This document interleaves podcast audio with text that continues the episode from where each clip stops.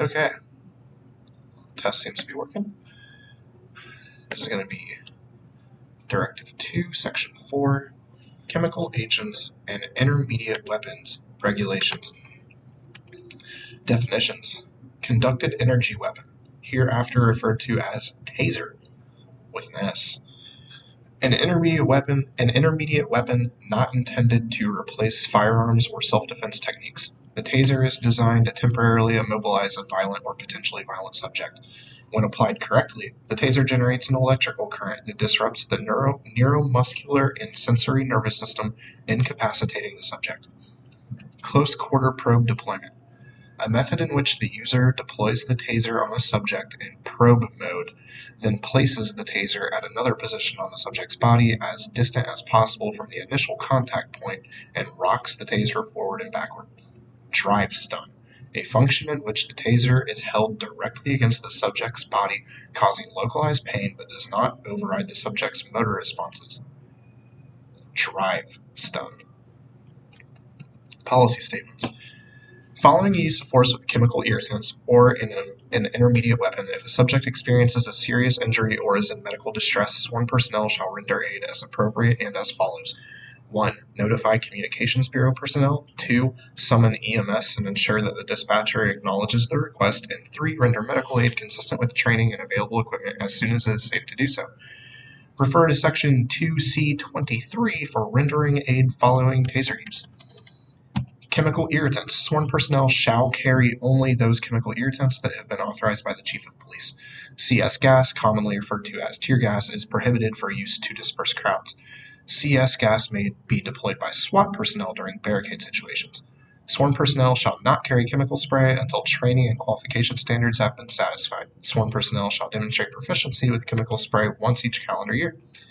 Sworn personnel may use chemical spray to protect themselves or another person from harm, to effect the arrest of or gain control of a physically aggressive slash resistive subject, to prevent escape, or to prevent or stop the commission of a criminal offense. Sworn personnel should not use chemical spray on handcuffed subjects unless they pose a danger to themselves, officers, or the public. Supervisors investigating incidents in which chemical spray has been used against a handcuffed person shall comply with the applicable procedure, procedures deta- detailed in the Supervisor's Manual and the Use of Force Directive. The use of a chemical irritant deployed by a 37 millimeter or 40 millimeter gas gun or a chemical irritant grenade being thrown or rolled requires the approval of a lieutenant or higher authority. A SWAT lieutenant may designate a lower ranking SWAT officer to give such an order, except in crowd control situations. A sergeant acting as a zone lieutenant should not give such approval. Sworn personnel shall not use their division issued chemical spray to disperse a congregation of individuals unless the congregation is engaging in aggressive or violent actions towards officers or others. Prior to deployment of the chemical spray on or against an aggressive or violent crowd, at least three notifications should be made when possible to the participants in the crowd, advising them that they are committing a violation of law and are to disperse, and that chemical spray will be used if they fail to comply with the order. Failure to leave a street or to move by itself shall not justify the use of chemical spray against a non aggressive, non violent crowd. The notifications should be made in a manner which the participants in the crowd should reasonably be able to hear and understand. The notifications and subsequent deployment of chemical spray in crowd control situations should be audio slash video recorded when possible. Swarm personnel may use chemical irritants to clear a congregation of people from a controlled access highway or to prevent a congregation of people from entering a controlled access highway. Uh, Sworn personnel encountering a group of people, some of whom are engaged in unlawful conduct, shall be guided by the use of force directive when determining whether to use chemical spray. If chemical spray is used, it should be directed at the persons participating in the violent conduct, not at the group in general. The encounter should be audio slash video recorded when possible. Sworn personnel deploying a chemical irritant shall make a reasonable effort to decontaminate exposed persons once the situation is under control. Decontamination may include exposure to fresh air, flushing the eyes with fresh water, or seeking medical attention. Intermediate weapons. Sworn personnel shall carry only those intermediate weapons authorized by the Chief of Police. The approved intermediate weapons are a flashlight not to exceed 15 inches in length, the issued tactical baton, the approved taser, Sworn personnel shall not carry an intermediate weapon until training and qualification standards for that weapon have been satisfied. Sworn personnel shall requalify once each calendar year with each intermediate weapon they are authorized to carry. Sworn personnel may use an intermediate weapon to protect themselves or another person from harm, to effect the arrest of or gain control of a physically aggressive slash resistant subject, or to prevent or stop the commission of a criminal offense. Sworn personnel should not use an intermediate weapon on handcuffed subjects unless they pose a danger to themselves, officers, or the public. Intermediate weapons are not a substitute for deadly force.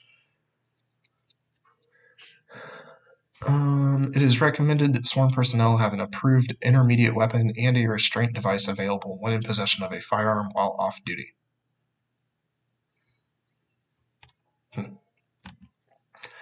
Uh, sworn personnel shall complete a use of force report, Form U10 128, when an intermediate weapon is used on a subject. Sworn personnel shall complete the Personal Advanced Taser Agreement, Form J10 112, and obtain approval from the DTU prior to carrying a personally owned taser. Personally owned tasers may be carried while working regular duty, special duty, or off duty as an intermediate weapon. Division owned tasers that are not personally assigned shall only be used for regular duty. Uh, sworn personnel shall not target the head, face, neck, or groin with the taser in probe mode. Sworn personnel should not intentionally target the chest area above the sternum when deploying the taser in probe mode when possible. Sworn personnel may target the neck or groin with the taser in drive stun mode. May target the neck or groin in drive stun mode. Sworn personnel should consider training and following. Oh, Sworn personnel should, should consider training and the following when determining whether to use the taser the subject's age, weight, obvious physical disabilities, subjects who are in a position where a fall may cause substantial injury or death, and whether the subject is exhibiting signs or symptoms of mental illness. Sworn personnel should not use the taser in drive stun mode for pain compliance if it is likely to be ineffective due to intoxication or to signs or symptoms of mental illness. Sworn personnel should not use the taser on small children, infirm or elderly individuals, obviously pregnant females, or subjects who are in control of a motor vehicle. Sworn personnel shall not deploy the taser on subjects known to have come in contact with flammable or with flammables or in environments where flammables are obviously present. Sworn personnel shall not use the taser on a fleeing subject who committed a minor misdemeanor as a primary offense, unless the subject is posing an articulable threat to the officer or to another citizen. Uh, failure to comply and or yes this says note failure to comply and or obstructing official business violations arising solely from the act of fleeing from a minor misdemeanor are not justification for using the taser so you got to have an arrestable offense as the primary offense Sworn personnel shall properly store the taser when it is not in use. Once the taser is issued, sworn personnel shall not leave the taser unattended. Sworn personnel shall not change or modify the taser. Sworn personnel shall contact the DTU supervisor for replacement of any taser that is not safe or functioning properly. Only a DTU supervisor shall repair the taser or accessories. Sworn personnel shall not remove the digital power magazine from the taser unit. Once the DPM readout reaches 20% or less, personnel should have the DPM replaced. The, T- the DPM shall only be replaced by a DTU supervisor. Taser unintentional discharges. Sworn personnel shall notify an on duty supervisor and record the incident on the Taser log sheet form S7113. If a subject is struck, sworn personnel shall complete a use of force report and follow the applicable procedures outlined in the use of force directive. If no subject is struck, swarm personnel shall ensure that the probes and cartridges are destroyed. Uh, the supervisor shall conduct an administrative investigation when an incident occurs at a location other than a police facility or at a police facility when a suspect or arrestee is present. Taser deployment. Swarm personnel choosing to deploy a taser shall confirm that the weapon selected is a taser and not a firearm.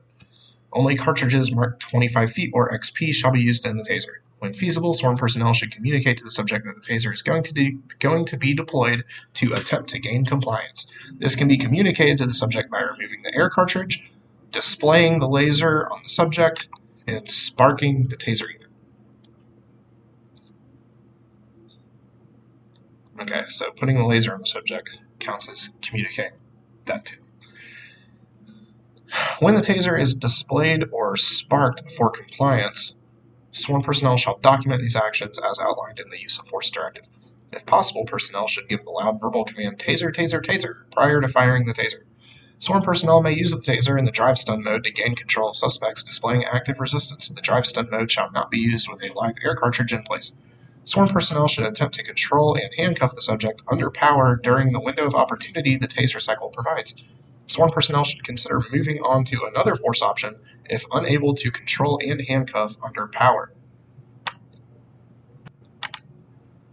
Taser post use. Sworn personnel shall summon EMS to respond to the scene as soon as it is safe to do so. Any subject upon whom the taser is used in either probe or drive stun mode shall be examined by EMS personnel and shall remain under observation by sworn personnel until slated or released. Sworn personnel shall advise EMS personnel as soon as possible if medical distress becomes evident. Sworn personnel shall request EMS personnel to remove any probes that have penetrated the skin or to care for wounds caused by probes that penetrated but fell out. Sworn personnel shall not remove the probes. If the subject is transported to a medical facility, sworn personnel shall ride in the medic unit and remain with the subject until further medical attention has been offered. Sworn personnel shall provide the subject with a taser aftercare form as 7112. Sworn personnel shall treat the taser cartridge, wires, and probes as evidence and shall secure and submit them to the property control unit for two years. This does not apply to unintentional discharges when no subject is struck or when used against an animal. Probes, if penetrate the skin, should be treated as a biohazard, and proper universal health precautions should be taken when handling and packaging them. Taser data port. Only zone lieutenants, a DTU supervisor, and the IA Bureau supervisors shall access the Taser's USB data port. Taser data port settings shall only be set or adjusted by a DTU supervisor. Each unit assigned a taser shall maintain a taser log sheet that includes tasers assigned to the unit, taser cartridge serial numbers assigned to the unit, and spent taser cartridge serial numbers with the date fired, the officer's name and badge number, and the taser serial number from which it was fired. When the taser log sheet indicates four cartridges remain assigned to the unit, the first shift supervisor shall obtain replacements through DTU. Completed taser log sheets shall be forwarded to DTU for retention. Alright, so that's the end of section 4. We'll move on here to section 5, which is gas guns and grenades. Introduction. Gas guns and grenades are used to deploy projectiles, distraction devices, and chemical irritants that are not designed to be lethal but have the potential to cause injury or death. Chemical irritants in the form of aerosol canisters are thrown in spray devices worn on the gun belt that are not deployed by the ignition of a primer are excluded from the provisions of this directive. Definitions Beanbag round.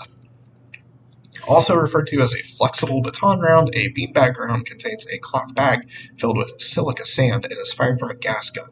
It is designed for direct impact on a targeted subject. Flashbang a non-bursting detonation device that emits light and sound when deployed. Gas gun, a 37mm or 40mm single-barrel or rotary-style firearm used to deploy projectiles, distraction devices, and chemical irritants. Gas round, any of a variety of rounds fired from a gas gun that release chemical irritants or projectiles containing chemical irritants. Less lethal weapons and ordnance. This includes gas guns, grenades, beanbag rounds, and multiple baton rounds, which have the potential to cause death, though they are not designed to be lethal. Multiple baton round, a high velocity round containing wood projectiles fired from a gas gun. It is designed to be skip fired, ricocheted off a hard surface toward a targeted subject, or to be used as a distraction device deployed through and deployed through and breaking a window. Operational exceptions may be made in a critical situation in which the use of deadly force is justified. Rubber Ball Blast Grenade, a combination irritant and diversion device that delivers three stimuli for psychological and physiological effect light, sound, and chemical irritant. Sponge Round, a plastic body with a foam nose, which is spin stabilized via the incorporated rifling collar in the 40 mm launcher's rifle barrel fired from a gas gun warning slash signaling munitions. A plastic body which produces 170 decibels of sound, emits 5 million candelas of light, and deflagrates, explodes at a distance of 50 meters, approximately 164 feet, with an OC irritant payload fired from a gas gun. Policy statements. Authorized sworn personnel shall only carry and use those gas guns and grenades that have been approved by the Chief of Police. The Division's use of force policy shall guide the use of gas guns and grenades, therefore any discharge of a gas gun or detonation of a grenade, excluding flashbangs and multiple baton rounds used as a, as, used as a diversion, shall be a level 7 use of force. So, any discharge of a gas gun or detonation of a grenade, excluding flashbangs and multiple baton rounds used as a diversion, shall be a level 7. Alright. Only sworn personnel who have satisfactorily completed annual specialty impact and gas munitions training are permitted to possess, deploy, or order the deployment of these munitions in the field. Supervisors, supervisors shall issue the order to use a gas gun or grenade only when reasonable based upon the totality of the circumstances, which should include an evaluation of the need to use the devices weighed against the danger they pose to the suspect or others. Division personnel shall give a verbal warning that the use of a less lethal weapon and or projectile is imminent when practical. Deployment of gas guns or grenades shall be reported as outlined in this policy. The supervisor who ordered the deployment should not complete the investigation, but he or she should be included in the chain of command review on policy compliance. Following a use of force with a gas gun or grenade, if a subject experiences a serious injury or is in medical distress, sworn personnel shall render aid as appropriate and as follows. 1. Notify Communications Bureau personnel. 2. Summon EMS and ensure that the dispatcher acknowledges the request. And 3. Render medical aid consistent with training and available equipment as soon as it is safe to do so. Uh, procedures Use of gas guns and grenades. Zone Lieutenant. Ensure that the zone has at least one gas gun available for use at all times determine whether to use a gas gun or grenade immediately or call for SWAT, issue the order to use the gas gun or grenade. Such an order may be given via electronic or radio communications. SWAT or Drug Interdiction Section Lieutenant. Determine when a gas gun or grenade is to be used, issue the order to deploy the weapon.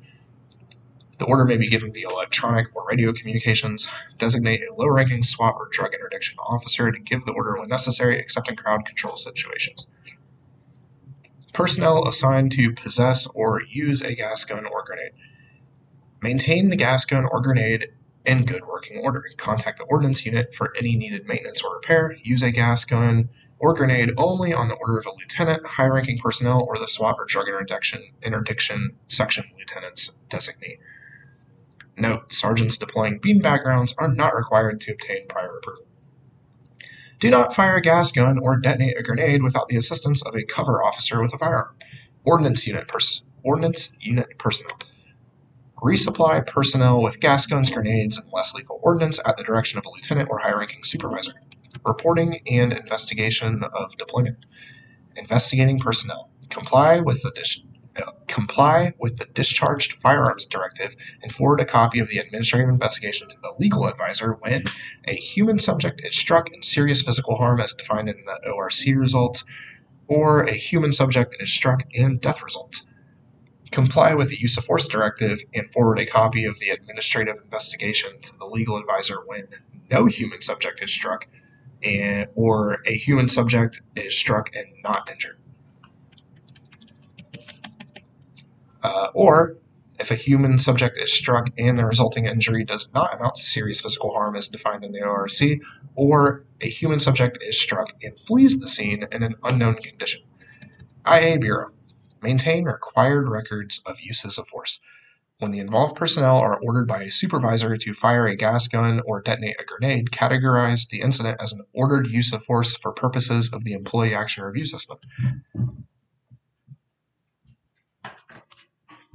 Personnel detonating explosive devices that must be logged as required by the Bureau of Alcohol, Tobacco, Firearms, and Explosives. Be aware of the reporting requirement for devices such as the Defense Technology Corporation of America distraction device. Report the use of force as required by the Use of Force Directive. Complete a distraction device deployment report, form U11102, and forward it directly to the First Shift Ordnance Unit. First Shift Ordnance Unit. Maintain a log of all explosive devices as required by ATF. All right. All right, we're going to power through here. This is Directive 2, Section 6 Memorandum of Understanding between the City of Columbus Division of Police and Division of Fire. this Memorandum of Understanding documents the agreement between CPD and CFD for the cooperative efforts to be utilized to address the following circumstances. Involvement of an authorized fire investigator in a use of force incident resulting in death or injuries likely to cause death. Involvement of an authorized fire investigator in a firearm discharge. Ancillary issues related to lesser uses of force and arrests made by authorized fire investigators and subsequent transport procedures future training and qualifications of authorized fire investigators related to uses of force and use of firearms, responsibility of care and costs associated with ammunition and firearms issued to authorized fire investigators.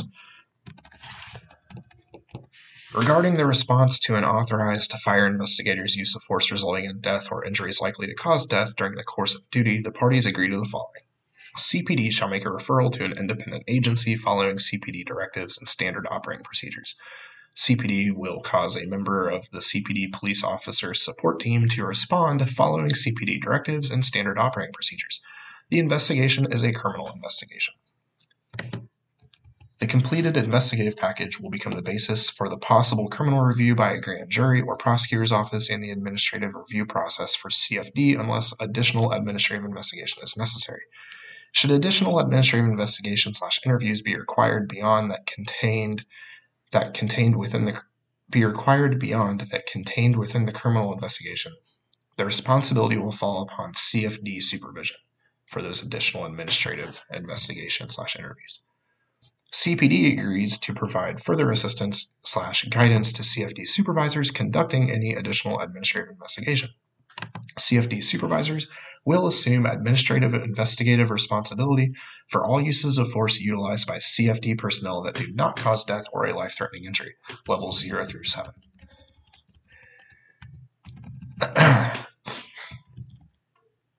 At the beginning of each year, and anytime during the year a change occurs, CFD will provide the CPD Training Bureau Commander and Major Crimes Bureau Commander an up-to-date list of fire investigators and or assignments authorized to utilize firearms slash uses of force slash deadly force in the course of duty as approved by the Director of Public Safety. CPD will not be utilized nor be involved in an administrative review for CFD personnel not on the authorized list. Upon the completion of a criminal investigation involving an authorized fire investigator, the investigation will be assigned to the CPD Firearm slash Police Involved Death Review Board for an administrative recommendation as to whether the involved use of force was within CFD policy. CFD's use of force policy will closely mirror CPD's use of force policy, and standards of administrative review will be the same. CPD Firearms slash Police Involved Death Review Board will provide a policy finding recommendation letter following CPD directives and standard operating procedures. This findings recommendation letter will be forwarded to CFD along with a copy of the completed investigation. The fire chief will make the final administrative determination regarding whether the action was within policy. The independent agency will maintain position of will maintain possession of any original documents related to the criminal investigation, and CFD will maintain any original documents that are purely administrative in nature. If the involved investigation occurs in a jurisdiction outside that of CPD, the investigation will be forwarded for review to the CPD Firearms slash Police Involved Death Review Board. Any additional administrative investigation will be conducted by CFD. Regarding the response to the death of a person in the custody of an authorized fire investigator, the parties agree to the following.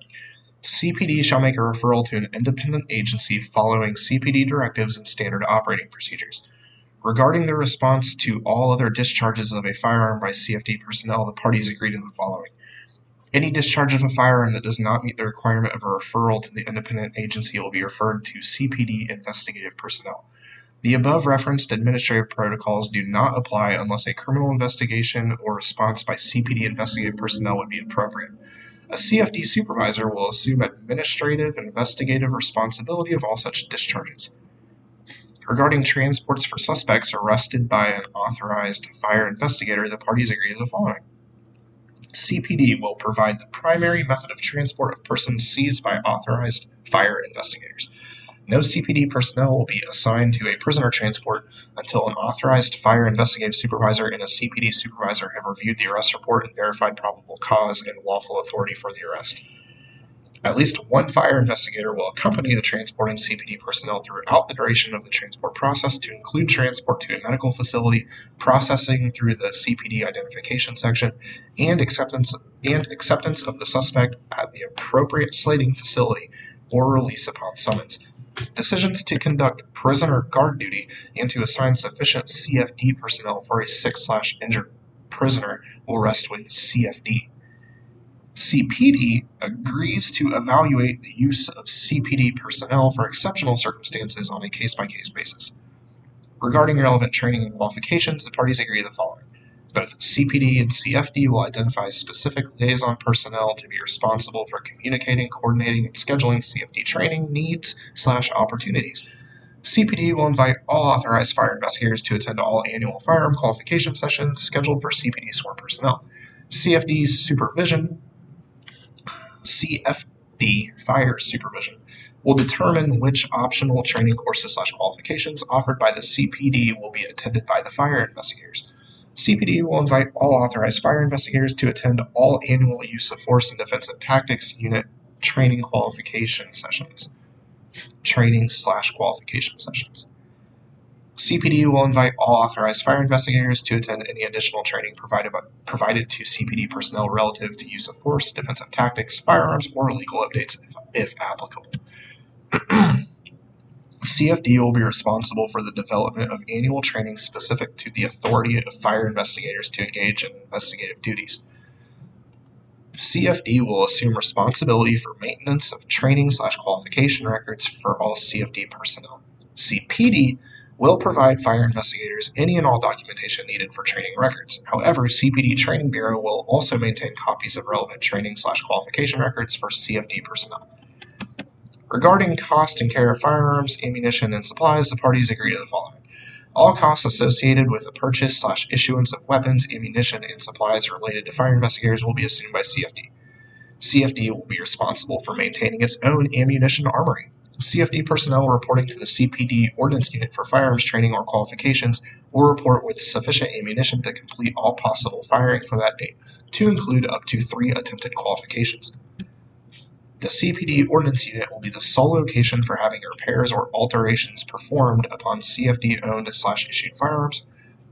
CFD will designate personnel responsible for inventorying slash disseminating CFD owned weapons, ammunition, and supplies. CFD will not issue firearms or ammunition other than those approved for use other than those approved for use by the CPD Ordnance Unit, the Safety Director, and Fire Chief. This is to avoid CFD switching to a weapon or ammunition in the future that the CPD Ordnance Unit is not prepared to deal with or work on.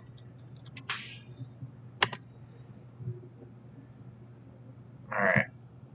We got one last uh, section here. It's a training supplement for use of firearms and intermediate weapons against animals. Alright. Uh, introduction. Situations occur in which an officer may use a firearm against a dangerous animal. Established law governs an officer's civil and criminal liability for the use of firearms. Officers must utilize legal guidelines, division policy, and good judgment in any decision involving the use of firearms. Nothing in this supplement is intended to create doubt or hesitation in the mind of an officer in a moment when the need for action is critical and there is little time for deliberation. The intent is to provide helpful information to facilitate making sound and wise judgments, prioritizing the safety of citizens when evaluating incidents involving confrontation with a threatening animal. General guidelines Avoid surprising a dog. Do not lean over a dog. Do not use low pitched tones when speaking. This may be perceived as this may be perceived by a dog as growling. Do not attempt to touch the top of a dog's head or back. Uh, avoid, un- avoid unnecessary contact with strange dogs. Do not presume that a dog is either alone or healthy. When approaching a screen door where a dog is inside, press your foot against the door to prevent the dog from pushing it open. When entering homes that have dogs, you may direct the resident to confine the animal depending on its depending upon its actions. Officers should inquire as to whether the dog is a service slash support animal.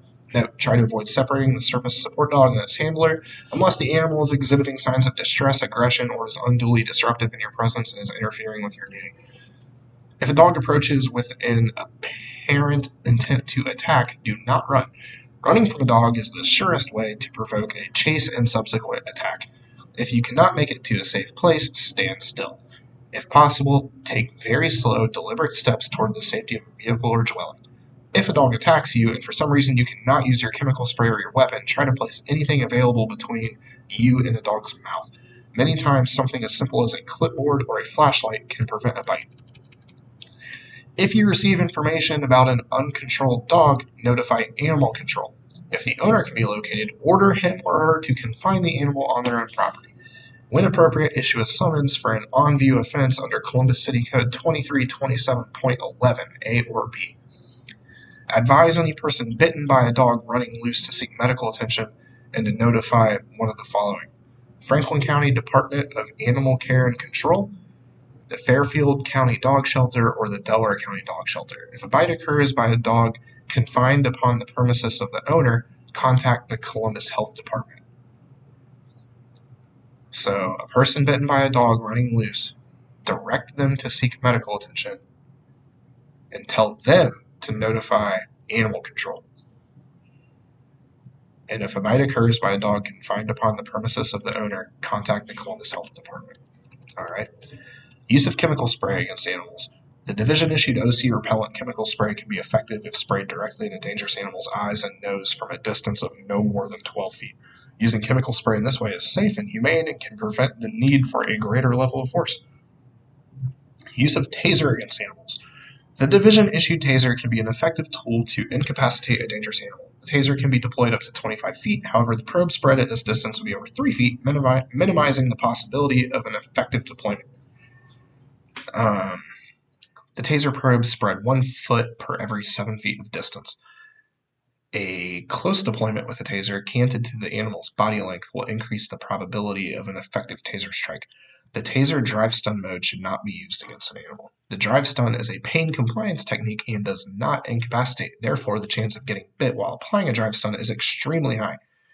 Personnel Personnel must remember the animal will fully recover after the first 5 second cycle ends. Personnel may have to use extended cycles, keeping the trigger pulled back to safely move away and control a dangerous animal until animal control or dog shelter personnel arrive on scene.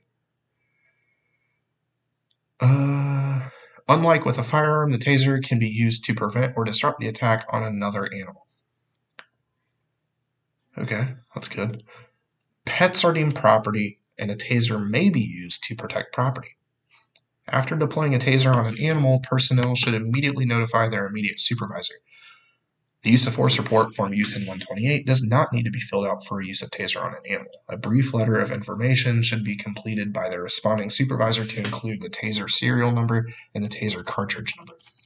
The effectiveness, time, date, and location, and owner information. Use of firearm against animals.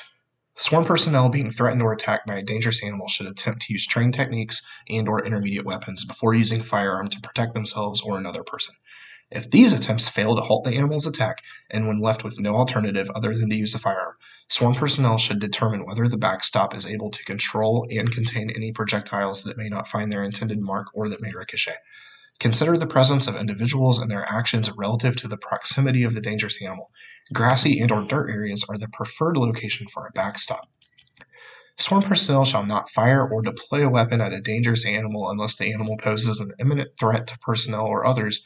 Use of the weapon is reasonable and the risk to human life is minimized. an imminent threat to personnel or others. When determining whether to use a firearm against a dangerous animal, sworn personnel should take into account the fact that a moving animal is an extremely difficult target to hit. Sworn personnel shall not use a firearm to prevent or disrupt an animal attacking another animal. Pets are deemed to be pets are deemed to be property, and a firearm is not to be used to protect property. Sworn personnel who determine a firearm is the only means to defend themselves or others from serious physical harm or death by an attacking dangerous animal should fire only when the animal is an imminent threat, ensure there are no bystanders in the line of fire or that could move into the line of fire, and ensure the backstop is reasonably likely to, is reasonably likely to contain or stop the discharged bullet. Sworn personnel who determine that the use of a firearm is necessary to prevent an attack by a dangerous or vicious animal should make every effort to aim for center mass. Humane destruction of an animal. Sworn personnel should not fire or deploy a weapon to kill a diseased or injured animal unless its destruction is reasonable and humane. And humane.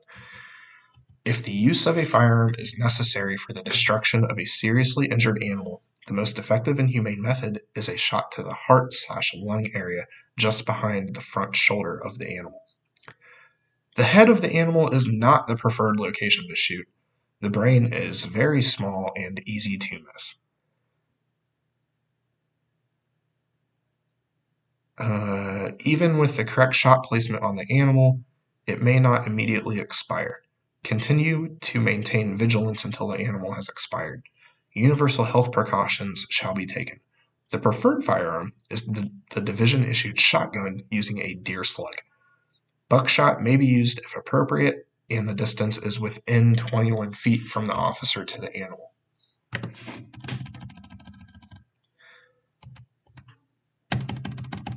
All right, that's it. We got through Directive 2.